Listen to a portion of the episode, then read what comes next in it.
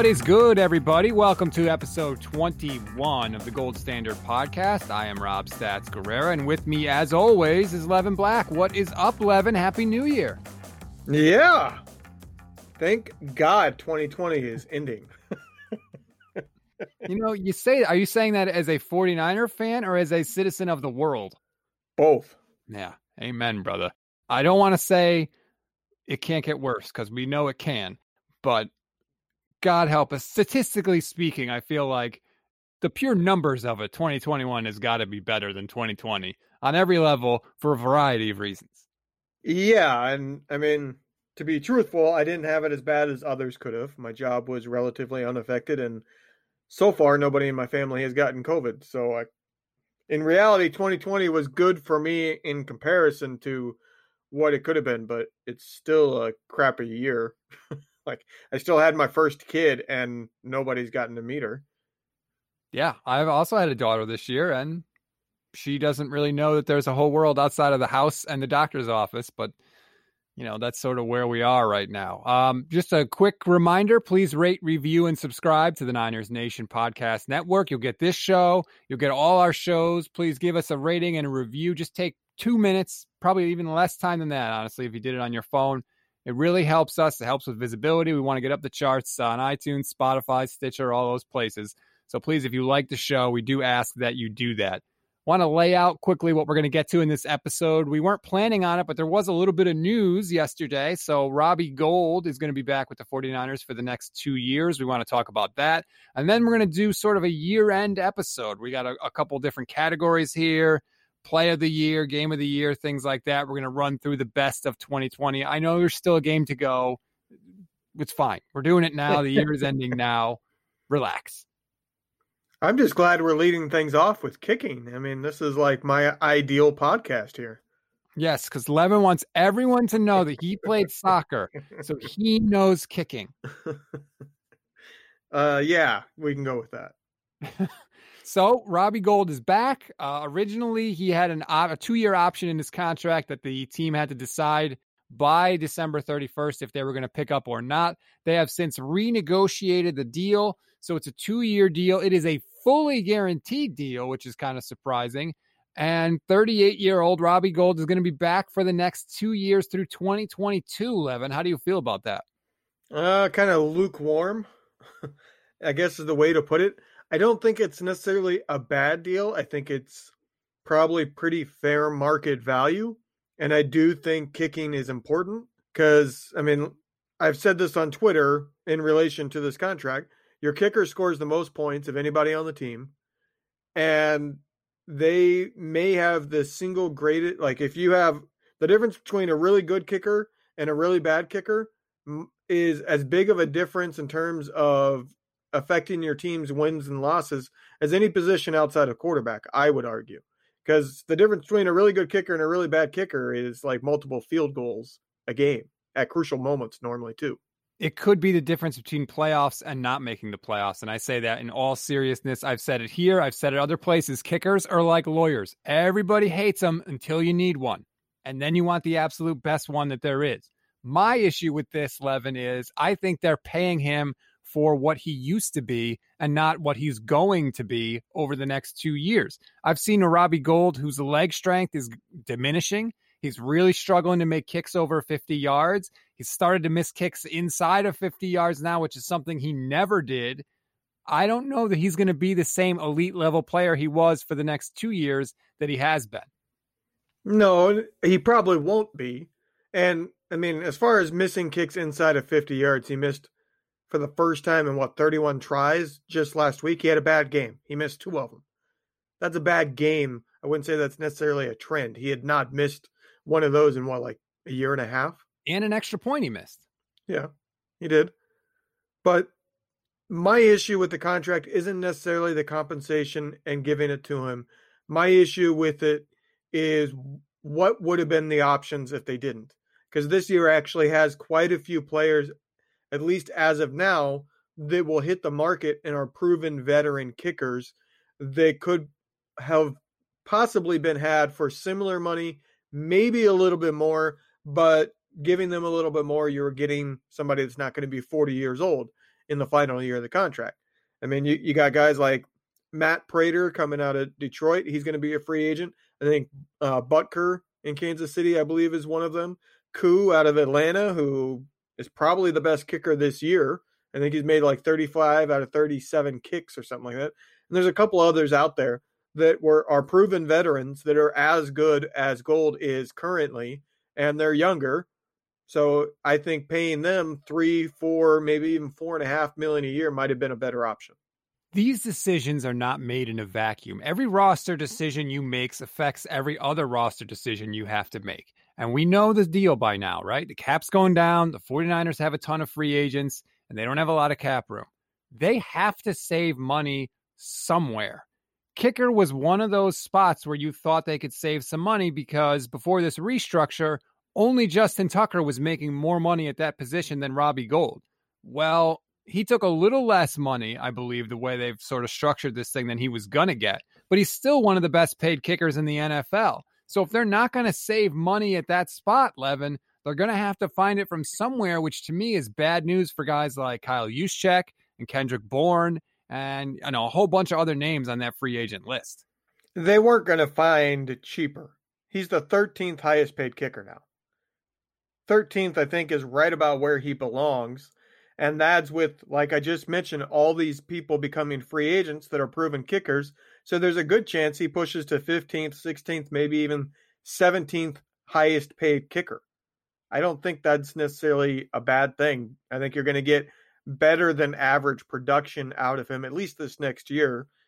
So I I don't think it's a terrible contract. I just would have rather pursued somebody that's not going to be 40 years old. Ageist. Uh yes, especially at that position because that position in particular is kind of a weird one where it's like they just suddenly lose it. Yes. The, mo- the moment their leg isn't the same, it doesn't just affect their ability to hit long kicks. It starts throwing off their ability for aim as well because it throws off the timing.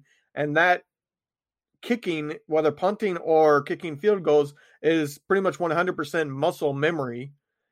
And so it's all about doing the same uh, thing over and over and over and over again the exact same way. So the moment your leg is like slightly slower, it throws everything off. I'm a little bummed because Robbie Gould also went on the reserve COVID 19 list, and the Niners have signed a replacement kicker whose name I'm not going to bother to learn. I wanted to see emergency kicker situation in week 17, right? Uh, supposedly, Ahkello Witherspoon was potentially one of the options. Like, let me see Spoon back there try and kick extra points and field goals. Like, come on, give me something in week 17, but they're not going to go that route. You know, if they could have planned ahead, which obviously they can't but if they had the time to get somebody through COVID protocols, this is like the perfect situation to just go, okay, Ocho Cinco, you're back in the league. We're signing you to be the kicker. Because obviously he likes soccer. He played semi pro soccer last year, actually, down in Miami. So he can kick and he loves to kick. And I think that would have been a fascinating thing to say, all right, go ahead and do it, especially with the guys that are out in the receiving corps. Like, hey, why not?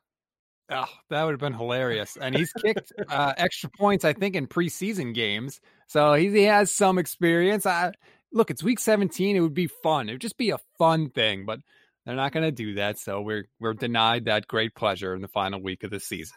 All right, that's enough kicking talk, Levin. Let's get to the heart of the episode, and that's going to be our end of year awards. We've got a bunch of different categories. Let's start it with play of the year. I I judge this by literally the first thing that jumps into my head when I think of this season. So mine was really really easy to pick, but I'm going to let you reveal yours first and if you steal mine, I will swear.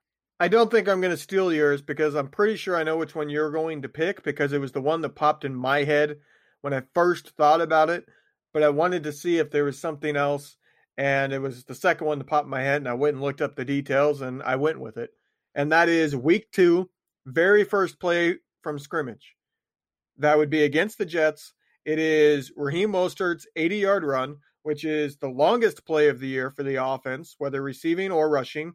And it also set and currently still holds the record for the fastest ball carrier ever recorded by Next Gen Stats. And that goes back a, a few years now. So it, it's a record setting run when the season still mattered and we still had hope. I did not think of that when I was trying to come up with this category. And I feel like Mostert early in the year had a, he had a play against the Cardinals. I think it was a 76 yard catch and run. Um, he had big plays early in the year that kind of masked some of the issues that we would see later on as the year went along, like made the offense almost look a little bit better than it was. And that you're right, that play was just Raheem at its best, taking advantage of the blocks and just when he puts on the afterburners, man, like that you can't touch him. Right. And that 76 yard catch you're talking about is the second fastest a ball carrier has ever gone and recorded. Like he he did that in back to back weeks. I think that was week three that he had the catch. So he started off the week scorching and then he got hurt. But I mean that that's the story of the season. uh and Mostert actually broke another long one for a touchdown in that Jets game that got called back because of a holding penalty. I want to say it was on Ross Dwelley, but that may not be fair to him. It was either Dwelley or McGlinchey because that's all the 49ers holding calls have been on this year. But yeah, so he even would have had another crazy run in that game if not for that penalty. But that's like you said, that's the story of this year, and that's kind of the story of Raheem Mostert. You know, Kyle Posey and Akash Anavarathan got into this last night. Akash said he doesn't know if Raheem should be RB one next year. He thinks maybe they should go with Wilson as RB one to sort of lighten the load on Raheem so he can stay on the field. Yeah, I mean, it, I would think Raheem is still RB one, but maybe you don't force feed him and treat him as, you know, a, a true build the offense around this guy running. You know, maybe limit him to 10 to 15 touches a game instead of trying to get him up to 20 touches a game. I could see that, and I wouldn't necessarily disagree with that. But you still have your play to go, and I think it would be fun if I can guess it. Go ahead. There's one play that is a highlight that we're probably going to see for multiple years, and that's the Aiyuk leap. 100%. Week four against the Eagles, it was third and seven, right at the end of the first quarter. Nick Mullens throws a backwards pass to Brandon Aiyuk, which technically counts as a run. And he hurdles Marcus Epps of the Eagles. Like he's weaving his way through traffic. And I'm like, you know, at that point, we didn't really know what Aiyuk was, right? We had heard he was good after the catch and we had heard he was really fast, especially faster than he showed. And then to see him on the field, fly through the Eagles defense. And then I'm in my head, I remember thinking, like, all right, he's going to get down to like the five yard line. That's a nice little play, sets the team up. And then he just takes flight off of one leg, completely hurdles Marcus Epps and goes into the end zone. It was unbelievable. It was like, for me, it was like, holy crap, we got something with this guy. Yeah, that was the play that kind of announced Aiyuk, even though he didn't truly emerge as like a go-to receiver until a few few weeks later but that was the play where everybody even the detractors even the people that were mad the Niners didn't get a CeeDee Lamb or a Jerry Jeudy, they went oh, okay maybe I should at least wait and see on this guy cuz it looks like he has something and I'll never forget Collinsworth's reaction during the play. He was stunned as it was happening. And you know, think about where the team was at that time. They were 2 and 1. Bosa was hurt. You thought like maybe we could still sort of stay afloat, and then you th- they throw this ball to Aiyuk, and you're like, well, hell, if the receivers are going to do that, we're going to be just fine. Yeah, yeah. How'd that work out? Okay, let's just say things did not go as smoothly from that point on. But you're totally right. That was like the Brandon Aiyuk announcement to the nation that, like, hey, no one talked about me among this great class of wide receivers, but I'm just as good as any of these guys. And that was the first time we sort of got to see it this year. Right. And hopefully we get to see it all 16 games next year because he's somebody that could put up truly special numbers, you know, numbers that Niner fans haven't seen since Tio if he's fully healthy. Did you have an honorable mention? No. I mean, if I had an honorable mention, it would have been the one you picked because, like I said, that was the obvious one that jumped in my head instantly. My honorable mention was the Kinlaw pick six because it was sort of the same thing, right? Another rookie that hadn't really burst onto the scene, and he had just gotten his first sack the week before. And it's against the Rams, who the Niners always own. And Jared Goff, sure enough, you know, just putting the ball out there for anybody. And Kinlaw grabs it and he runs it back 27 yards. It was just kind of like the get off my back sort of play. Everyone's mad at me because I'm not the DeForest Buckner, you know. They're all over me because I don't fill up the stat sheet because I'm a defensive tackle. and it was like, all right, you want a big play, you want a stat, here you go. Here's a pick and here's a touchdown. Yeah, it's certainly a worthy play, and I think you're exactly right. It was a get off my back type play because up until that point, there were people on Twitter that were kind of questioning the pick, and you know, I don't think there was really anybody credible going, "This guy sucks." But there was a lot of murmuring of maybe they made a mistake with letting Buckner go, and that kind of quieted all that, and he pretty much kept on going from there, and he finished the season quite well and looks like somebody that is truly going to be a really good defensive tackle. Yeah, I think his floor is just a guy that plays the run really well and clogs up the middle of the defense, which, by the way, they absolutely need. Every team needs that. And I think that's the worst Kinlaw we're going to see. And, it, you know, anything on top of that is just going to be gravy for this defense. And hopefully, you know, he continues his ascent, especially, you know, in theory with Bosa and Armstead, hopefully next year being able to play more on the inside, which is where they actually want to play him.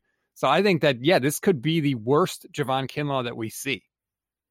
Yeah, and I don't think it's any coincidence. Like you said, he was really good against the run, and the Niners are much improved against the run this year. I think a very, very large amount of credit belongs to Kinlaw for that.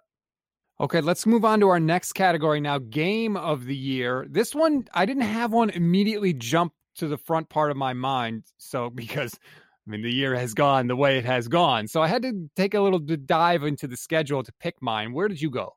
Well, I thought there there were two two games in particular that popped in my head right away. Either one of the New York games could have been picked just because that's when things were truly still fun and hope was, you know, sky's the limit on that. But the one I actually picked was the other one. After digging a little bit more, I kind of confirmed this is the right one to pick. I picked week six against the Rams, a game that they dominated. Yes.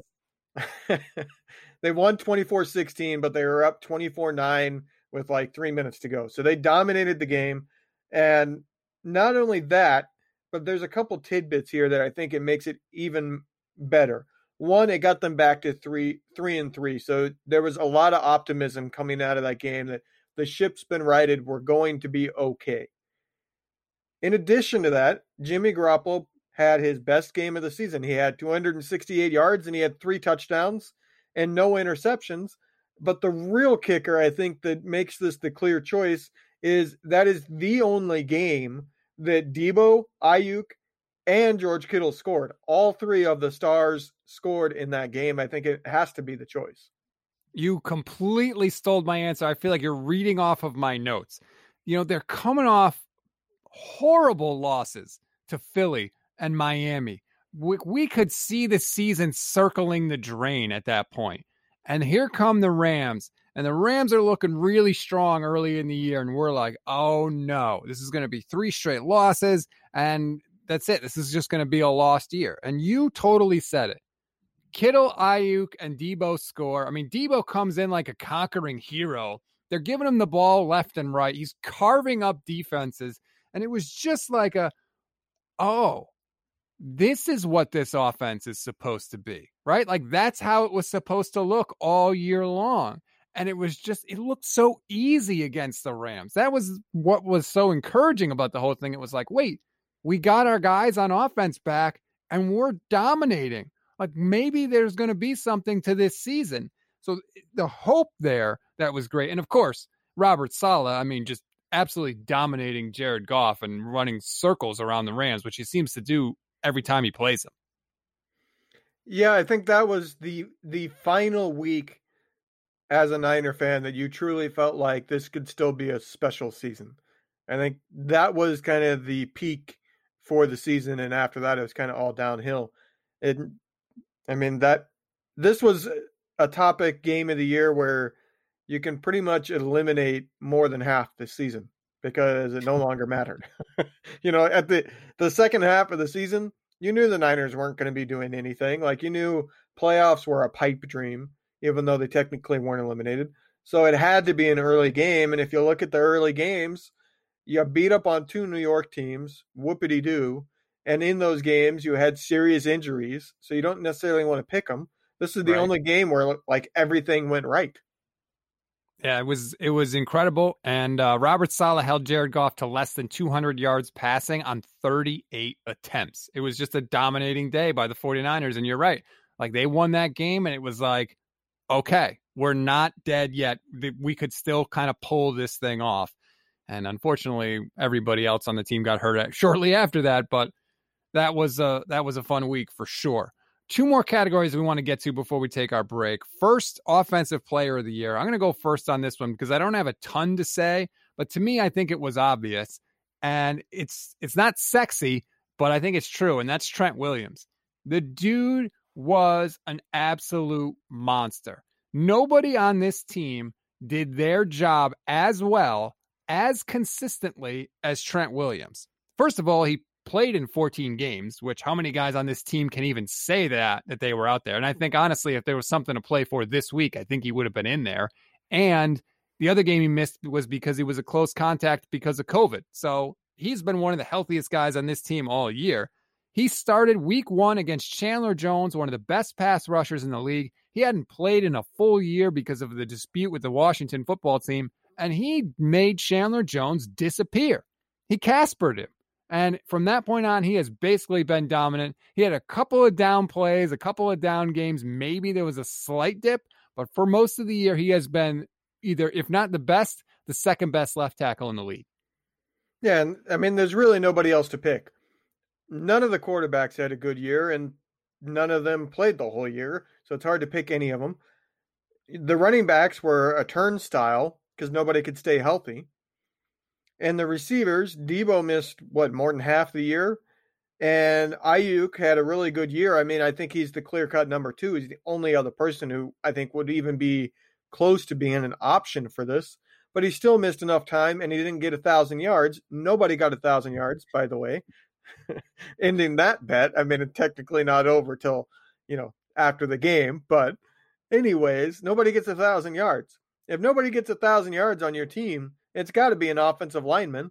And there's one offensive lineman who's been great, and Trent Williams has been great. He's, you know, I don't put a ton of stock, but you're going to hear me cite them because I think it's an easy thing to just kind of cite to show how good somebody's been, even though I would say the actual rankings, one, two, three, whatever, aren't all that reliable and you shouldn't put too much stock in it. But Trent Williams is the number one offensive tackle by Pro Football Focus. They rate him as the number one in the league this year with a 92.1 grade. He's been an absolute monster for them. And, and, other than quarterback, I think he's their biggest offseason priority is bringing him back. And to me, that just goes to show how good of a year he's had. You know, don't judge the teams by what they say, judge them by what they do. And I think the two guys you're going to see get big contracts for the 49ers are Trent Williams and Fred Warner. And potentially a veteran quarterback. From your lips to God's ears, my friend. All right. So we both had the same offensive player of the year. How about defensive player of the year for you? Of all the topics that we have, this is the no brainer. Like, I don't even think we need to spend a whole lot of time on it. I know you had this guy down because if you didn't, well, you shouldn't be on a podcast. it's got to be Fred Warner. Who else could be? Could it be? It's got to be Fred Warner. He's likely to be an All Pro. He's been called the best linebacker in the league by Aaron Rodgers. He had 115 tackles, two interceptions, two fumble recoveries. And by the way, he's also the number one linebacker by Pro Football Focus. But even on this, his grade was an 89.1. The next closest is an 83. The difference between him and second is the same difference or the same span between second and seventh. I mean, he he wasn't just the best defensive player on this team. He should be in the conversation for defensive player of the year in the league. And the frustrating thing, I think, and this sort of happened when the Pro Bowl voting came out, people were comparing him to some of the linebackers in Tampa Bay and other places. And some of those guys do have better counting stats than Fred Warner more tackles for loss, maybe more interceptions, fumble recoveries, things like that. But they don't have a stat for Fred Warner running stride for stride down the middle of the field with a receiver or a tight end and absolutely smothering them and taking them out of the play. And he does that all the time. His coverage is incredible. And, uh, you know, the average person watching it just isn't aware of it and doesn't get to see it. Yeah, because if your coverage is really good, guess what? The ball doesn't come your way. Like this is not he doesn't have the tackle numbers of say a Patrick Willis did for the Niners. Well, a lot of that was Patrick Willis was absolutely dominant in the run game and was really good in coverage as well. But Fred Warner is better in coverage, which means he doesn't get a lot of coverage tackles because the guy he's covering doesn't get the target. He doesn't get the ball thrown his way. So almost all his numbers come from just run plays. I did not pick Fred Warner mostly because I thought you were going to pick him, but I let me make at least an argument for Jason Verrett because first of all, he played in I think he's going to play this week, so that'll be 13 games for him. He only played in 26 games the rest of his entire career. So, he's been healthier this year than he's ever been, and he wasn't just good, Levin. He was awesome. He was awesome. Even last week against DeAndre Hopkins, one of the best wide receivers in the whole league. And he stopped Watkins from doing the thing that Watkins is best at. And you saw it right before the end of the first half. Ball went up one on one situation, ball's in the air. Hopkins gets his hands on it in the end zone, where, I mean, he has like the strongest hands in the league, and Verrett stays with the play and knocks it away and breaks it up. That is an example of literally taking away what the other guy's best player does best. And I feel like Jason Verrett did that all year long. He's been absolutely fantastic. He's a priority to sign, I think, for the 49ers. Not to, you know, a five year deal, but I think that he's a priority for them. And he has been great at a job that I think is tougher than Fred Warner's job. Yeah, but all right, I'll talk about Verrett more on a later topic because there's a topic that I'm going to be talking about him on. But I'm going to say a couple things. Yes, he's been a true lockdown corner. That's great. But him playing in more games than he normally does doesn't mean jack shit when it comes to this topic.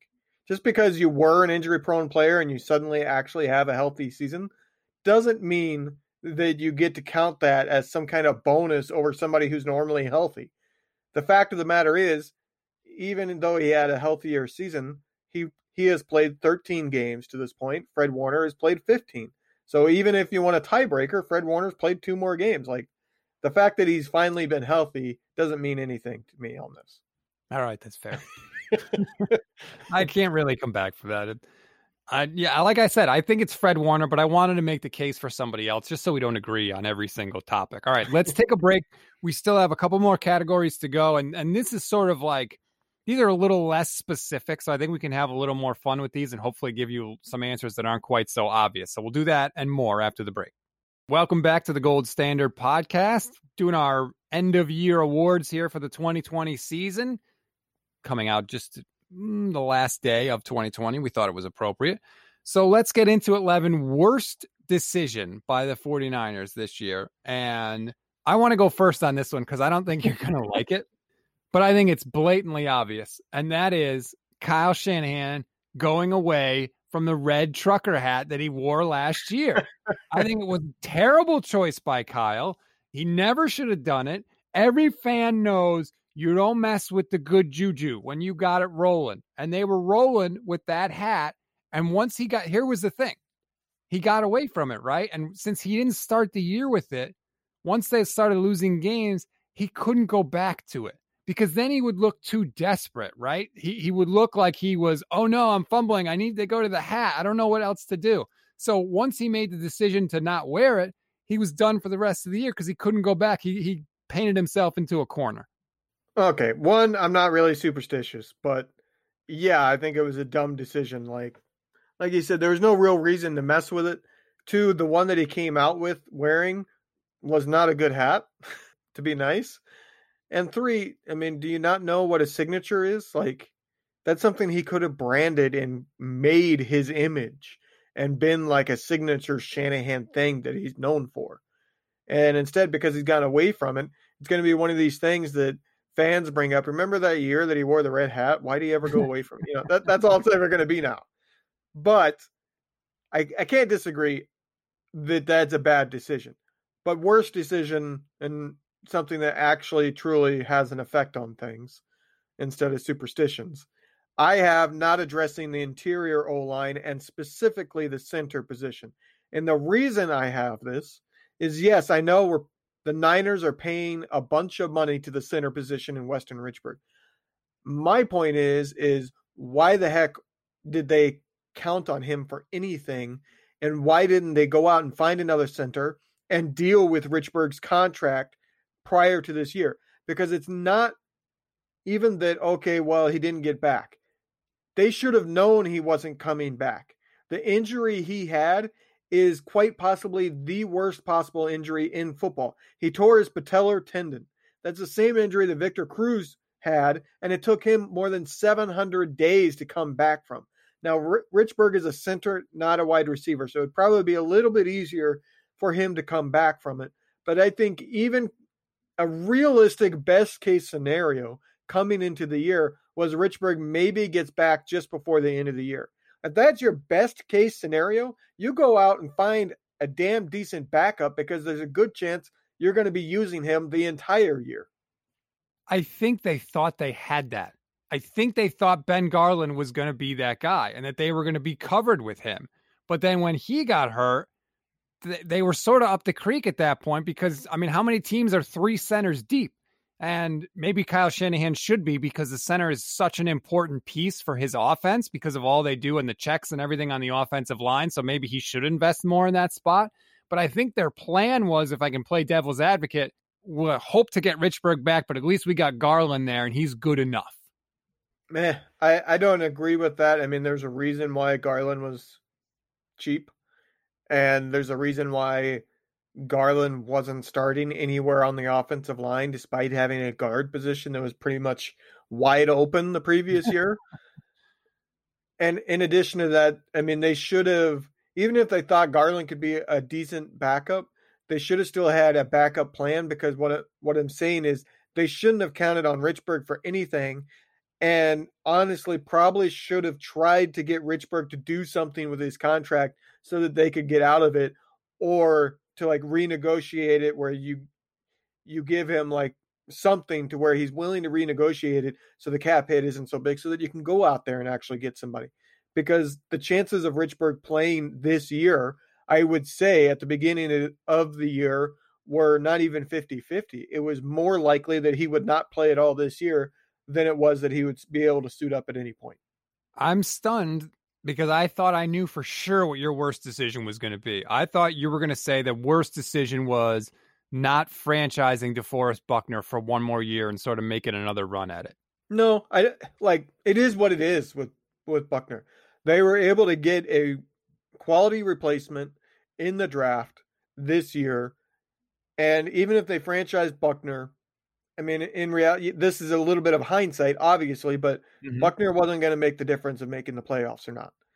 And in addition to that, you're just kicking the can down the road and you're losing the ability to get value in trade if you've already franchised him once.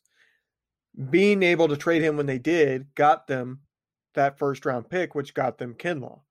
If they kicked the can down the road, they're not getting a first round pick, in my opinion just because he's already been franchised. It's going to be hard.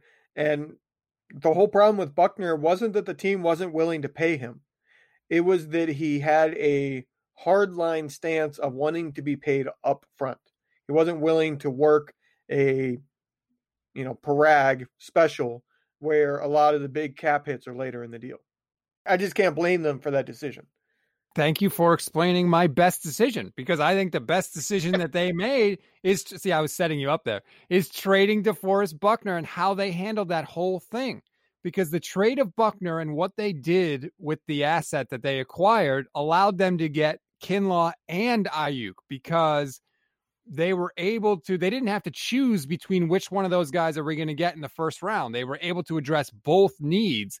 And as good as Buckner is, being able to address both needs, especially at cost effective contracts, because both of those guys are on rookie deals, I think it was a home run for the 49ers.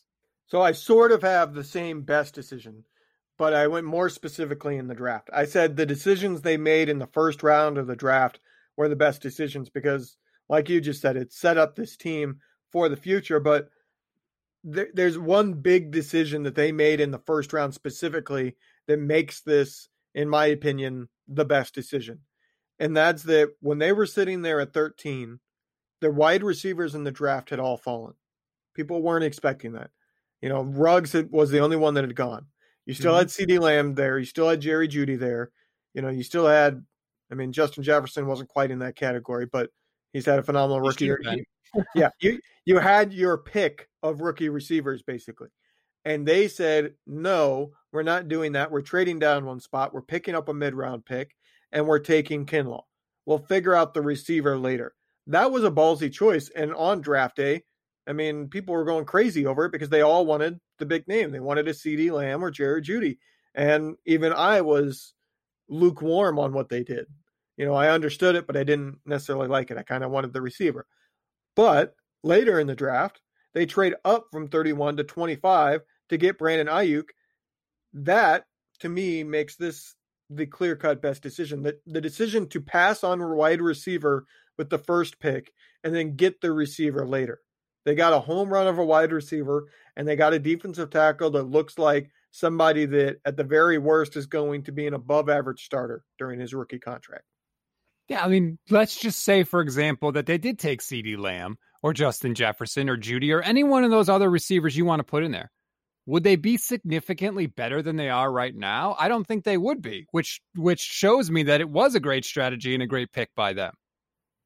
Right. I mean, if, if they took the receiver there, I mean, I would say CeeDee Lamb and Brandon Aiyuk both look like special receivers, in my opinion. They both look like really good receivers. If CeeDee Lamb wasn't on a team with Amari Cooper and Michael Gallup and lost his starting quarterback, he would have put up ridiculous numbers. He looks like a true number one as well. Jerry Jeudy, I think, will end up blossoming into a really, really good receiver. He's had drop issues as a rookie, but he looks like somebody that can get open oh, constantly. Oh yeah. So I don't think I, I, I would say you can kind of call that a wash if they got the rec- if you swap Aiyuk for the receiver. The problem is mm-hmm. is then you're at 31 because you haven't traded up, and at 31, what are you getting to fill the defensive tackle hole? There's there hasn't been another great one that was in that range for drafting that would have been worthwhile to pick. So then you're going somewhere else with it. Maybe you go interior line and it ends up being okay, but the simple fact would have been your defensive line was hit hard by injuries, and you would have been much, much worse on defensive line because you wouldn't had Kinlaw there. And I like that the 49ers dealt from a position of strength, which was their defense. That was clearly the strength of the team last year. So they sacrificed a little on that side of the ball to bolster the offense in a position they really needed to upgrade in wide receiver. And like I said, not having to choose between which one of those in the first round they were going to go with was a was a master stroke and I think it's going to only look better and better and better as the years go by. And it could have blown up in their face because if they choose to trade Buckner and Kinlaw gets taken sooner than they think because nobody truly knows what other teams are thinking. You know, there was no guarantee Kinlaw was going to be sitting there. And if he wasn't, they would have had this massive holdout I was just talking about. So I think it was a very ballsy decision as well you know, you got to roll the dice sometimes. And luckily in that situation, you know, it came up sevens for the Niners. So good for us. Two more categories we want to get to. And this one I think is obvious, Levin. And the category is the hardest decision that they're going to have to make this offseason.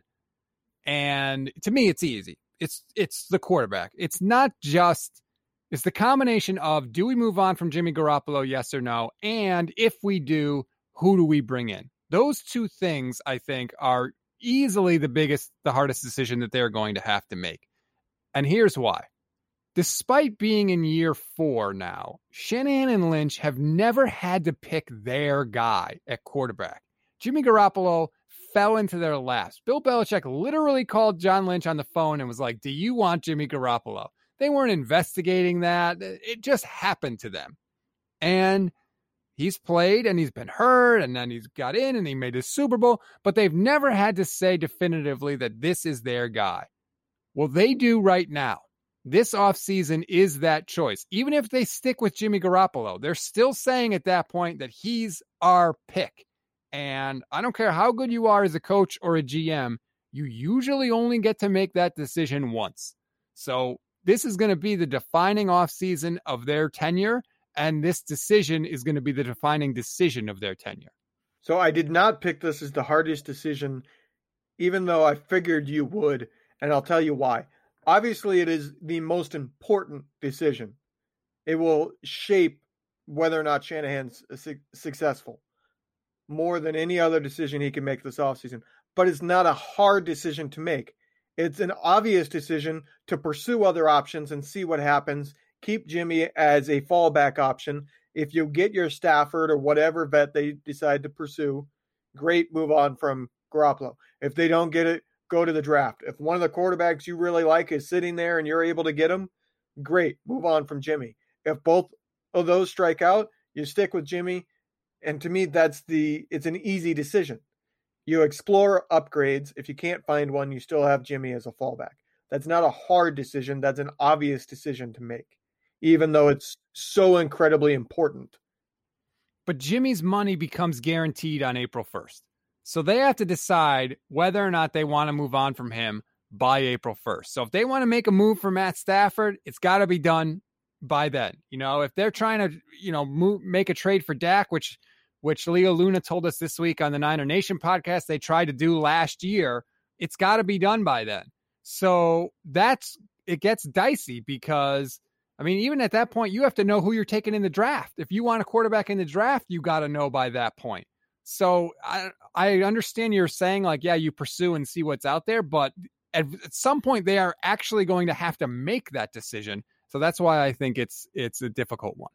But even if Jimmy's money becomes guaranteed, they can still trade him and get out of that money, and there will be trade value. I understand Jimmy has a no trade clause ability, but if you're telling him, hey, you're going to be a backup, or you can accept a trade to a team, what's he going to choose? He's going to accept getting traded where he can be a starter. He's not going to accept being a backup. You know, he gets paid the same. He's not going to lose money over it. So of course he's going to go be a starter. So the trade is still a, a, viable option, even if you only get a seventh round pick. You still have the option of the fallback of Jimmy. So I don't see that they necessarily have to make it before April first. So what's your hardest decision then? What to do and who to pay at the cornerback position because everybody is a free agent. like I think that is the difficult choice. Who do they want to bring back? and how much are they willing to spend on each particular player because every single player they could bring back comes with somewhat of a question mark. The only obvious one I think is Emmanuel Moseley, and that's because he's a restricted free agent, so he's going to be cheap. Other than that, you got the Verrett decision. You know, we just talked about him. He's the number seven cornerback on Pro Football Focus this year. He's been a true lockdown corner, but he does have very, very, very, very big injury concerns. Even though he was healthy this year, he played six games in the previous three years combined. six. Six games in three seasons. So two games a year, starting for the Seattle much, games. How much is he going to want? And what are you willing to pay? Because you shouldn't pay him top money. Does he play when healthy at the level of a top corner? Absolutely. Can you risk paying that to him? and have him get hurt when you already have all these other injury prone players? No. So it all depends on what he's willing to come back with. And I think there is mutual interest in keeping that together of Verrett wanting to come back and the Niners wanting him back. But if he gets to talk to other teams, I would not be surprised if there's some desperate team out there that has cap space that goes, we'll pay you $16 million a year. Well, if there's a team out there willing to do that, the Niners have to bow out, in my opinion. So that's a very difficult choice. But then you also have K'Waun Williams. He's a great nickel corner when he's healthy. He's constantly banged up. He's managed to play through him most of the time until this season. But that means that's not a good trend. Being constantly banged up and having to play through injury, and now all of a sudden having a year where you can't play through the injury and you're getting, you know, he's not old, but he, it's starting to pile up the amount of injuries. So it seems less likely he's going to be able to play through them. And how much are you willing to spend on a co- nickel corner? Do you want to use other people there? Do you want to maybe have Jimmy Ward drop down there and play at times, or see if Tarvarius Moore can take back over the nickel spot?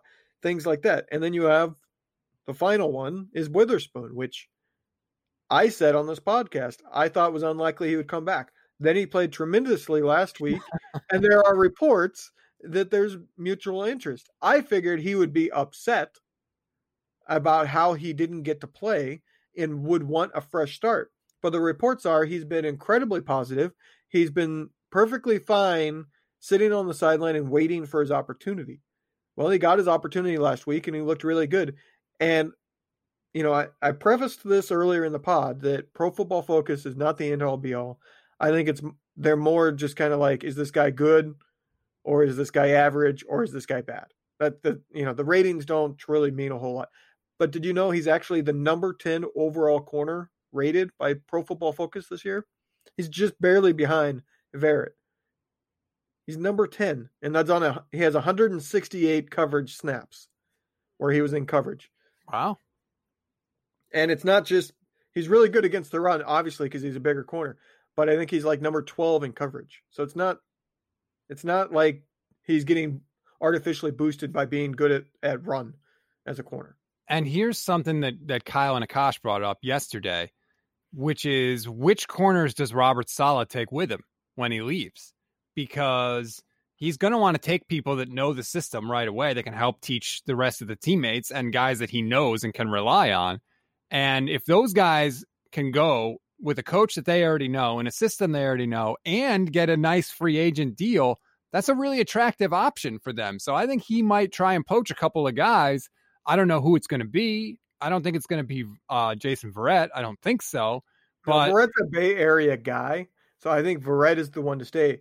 But I do think Saleh would pursue Witherspoon and K'Waun Williams. I think K'Waun Williams is the one that he will truly look at and say, that guy makes my secondary go because in a lot of ways he does. He's he's kind of a gap filler. He fills up a lot of things, a lot of holes in the defense. So I think K'Waun is the one especially that Saleh might be willing to overspend to, to steal him away.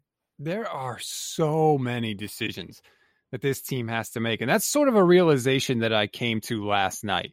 What it started with the Robbie Gould decision. That was the first one they had to make because the deadline was today. But they have to roll the dice on Robbie Gould, which corners to bring back, how much to pay them. All the Ford is it 40 free agents that they have, they have to make the right decision on these guys. Like how many times can they roll the dice and have it come out their way? that sort of scares me a little bit for what we could see next year because I keep hearing a lot of when Bosa's back, when Bosa's back, when Bosa's back. Yeah, that's great. But he's going to be coming off a major knee injury. And even if he's great, like there's so much in flux with this team. You can't just say, well, Bosa will be back and he's going to fix everything. No, I mean, really, it comes down to making the right choice at quarterback. If they get that right, the thing is, yes, the Niners have a whole bunch of free agents.